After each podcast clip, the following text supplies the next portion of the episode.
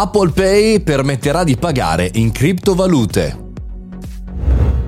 Buongiorno e bentornati al Caffettino Podcast, sono Mario Moroni e ogni giorno qui davanti alla macchinetta del caffè parliamo di tecnologia. Fermi tutti, vi ricordo mariomoroni.it slash caffettino per poter partecipare al tour che farò inizio marzo in giro per l'Italia per festeggiare la puntata numero 1000.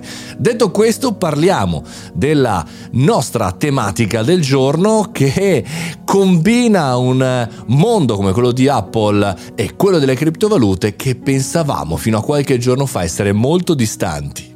Il tutto deriva da una funzionalità Tap to Pay che verrà integrata tra pochissimo su iOS e permetterà chiaramente agli sviluppatori e anche alle applicazioni che avranno questa funzionalità di poter utilizzare il proprio iPhone non soltanto come un semplice POS, ma anche aggiungere altri portafogli digitali e questo è il naming che ha utilizzato Apple all'interno del, del lancio, no?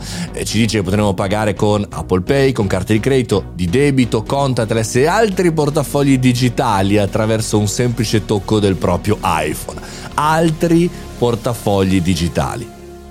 E non è un caso che questa notizia esce ora a febbraio e invece la funzionalità sarà disponibile entro fine anno. Cosa vuol dire? Che hanno bisogno di tanto tempo per sviluppare, per integrare. Può anche darsi, però può anche darsi che sia una sorta di endorsement dolce a tutto il mondo cripto. Di dire noi ci siamo, vedremo a fine anno come saremo messi, cari amici cripto. Però noi ci siamo.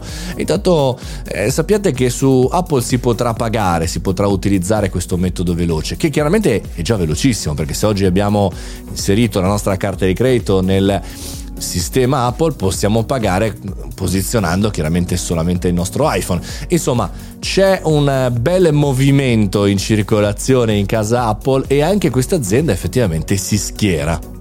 Chiaramente qui la novità è appannaggio dei commercianti che potranno utilizzare l'iPhone come un POS nel vero senso della parola, quindi io mi preoccuperei anche se fossi una di quelle aziende che permette ai commercianti di fornire POS, no? quelli fisici dove anche puoi inserire la carta, in questo caso è solamente contactless, però è molto interessante questa visione, cioè il cellulare che effettivamente come smartphone diventa anche un'altra cosa.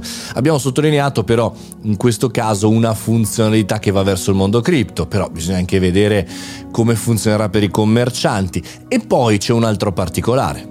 Ma nei paesi in cui non è regolamentato il mondo cripto, cioè non è inserito come valuta di pagamento, come si farà a gestire gli scontrini, le fatture, in un passaggio economico che tendenzialmente arriva da cripto a cripto o da cripto a euro. Insomma, sono molto curioso, i fiscalisti in ascolto che cosa ne pensano e che cosa accadrà appunto nell'uscita negli Stati Uniti, in Europa, in Russia, in Cina, insomma da tutte le parti in cui vige l'iPhone, mettiamola così.